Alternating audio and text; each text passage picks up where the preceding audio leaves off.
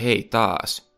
Tässä videossa esittelen teille natsien ihmeprojektin, jota myös aikakoneeksi kutsutaan.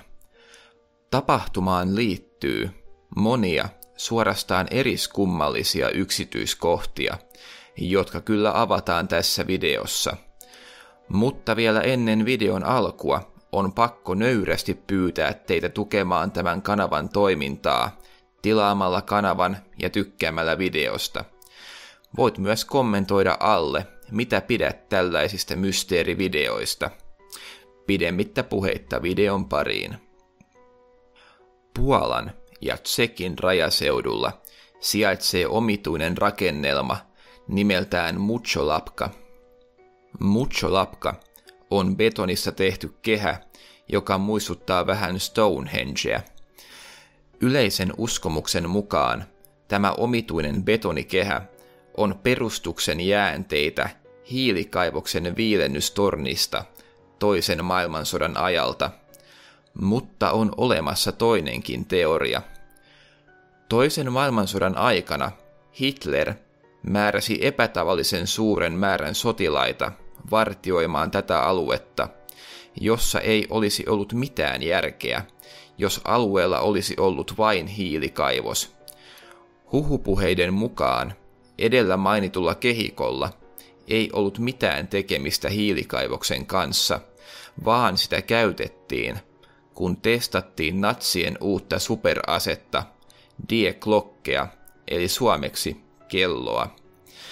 Kuten monet varmasti tietävät, niin natsit eivät saaneet superasettaan ajoissa käyttöön ja hävisivät sodan, ja koko kelloprojekti hautautui historian syövereihin ja salaisiin kansioihin pitkäksi aikaa. Kunnes vuosituhannen vaihteessa puolalainen kirjailija Igor Witkowski kirjoitti aiheesta kirjan. Witkowski oli omien sanojensa mukaan päässyt 1990-luvulla lukemaan Puolan valtion salaisia kuulustelupöytäkirjoja, joista hän teki sykettä nostattavan löydön. Pöytäkirjoissa nimittäin kuvailtiin natsien ihmelaitetta Die Klokkea aikakoneeksi ja kerrottiin myös sen antipainovoima-ominaisuuksista. Kelloa kuvailtiin, kuten arvata saattaa, kellon muotoiseksi, noin kolmen ja puolen metrin korkuiseksi ja noin kolmen metrin levyiseksi kapistukseksi, jossa oli jonkinlainen sylinteri keskellä. Witkowskin käsinsä saamat pöytäkirjat olivat kuitenkin salaisia, eikä hän saanut kopioida niitä, joten suuri yleisö ei saanut virallista varmistusta tälle tarinalle.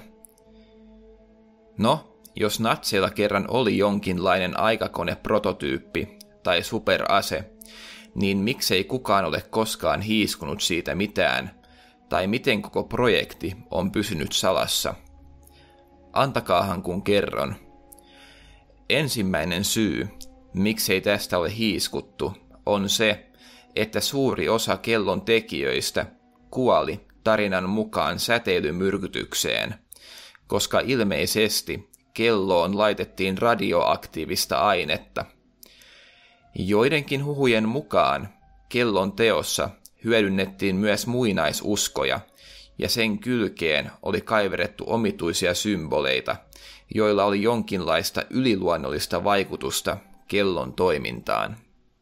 Kun kello käynnistettiin, niin se hohkasi valoa jopa satojen metrien päähän kellon olinpaikasta, ja lopulta kun kello oli vihdoin saatu valmiiksi, niin projektiin osallistuneet tiedemiehet teloitettiin, jotteivät he jakaisi tietojaan vihollisille tai ulkopuolisille. Tämä siis selittää sen, miksei kukaan ole hiiskunut kellosta sodan loppumisen jälkeen.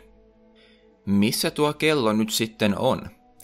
Kellon historiaan liittyy vielä yksi omituinen yksityiskohta – Asiakirjojen mukaan kelloprojektia johti Saksan edistyksellisten aseiden johtaja Hans Kammler, joka kuitenkin katosi sodan loputtua jäljettömiin.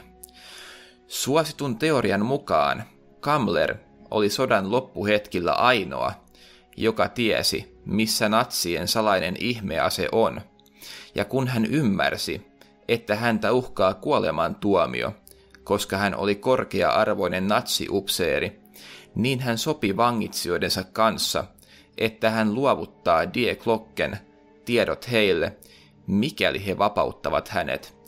Ja huhujen mukaan näin kävikin, ja Die Glocke vietiin joko Neuvostoliittoon tai Yhdysvaltojen salaiselle alueelle. Oletettavasti kello on täällä vielä tänäkin päivänä, ja sen teknologiaa pyritään hyödyntämään. On jopa spekuloitu, että Yhdysvalloissa tapahtuneista UFO-havainnoista ainakin osa johtuisi siitä, että jenkit ovat testanneet kelloa, ja jos joku on jo arvannut, että missä tämän kellon uskotaan sijaitsevan, niin on todennäköisesti arvannut oikein. Kellon nimittäin uskotaan olevan Area 51.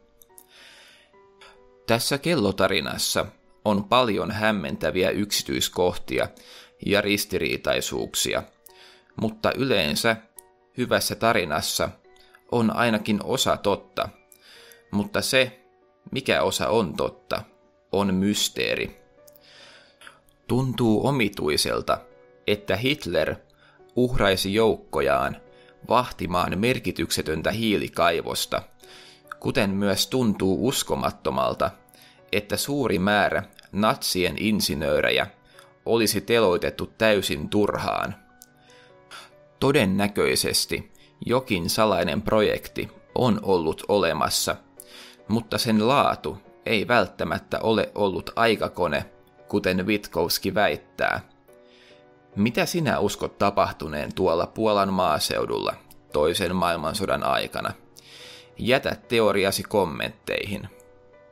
Itse uskon, että jotakin hämärää on ollut tekeillä, sillä natseilla on ollut useita muitakin salamyhkäisiä projekteja, joissa kerron teille mielelläni lisää, jos haluatte. Tämä video alkaa olemaan tässä ja nähdään taas seuraavassa videossa. Vielä kerran pyydän, että tilaisitte kanavan tuosta punaisesta tilaan napista ja tykkäisitte videosta. Kanavallani on myös paljon muuta karmivaa sisältöä, johon kannattaa myös perehtyä, kuten lukemattomia eri aiheisia Reddit-kauhutarinoita. Tsekatkaahan ne. Moi moi!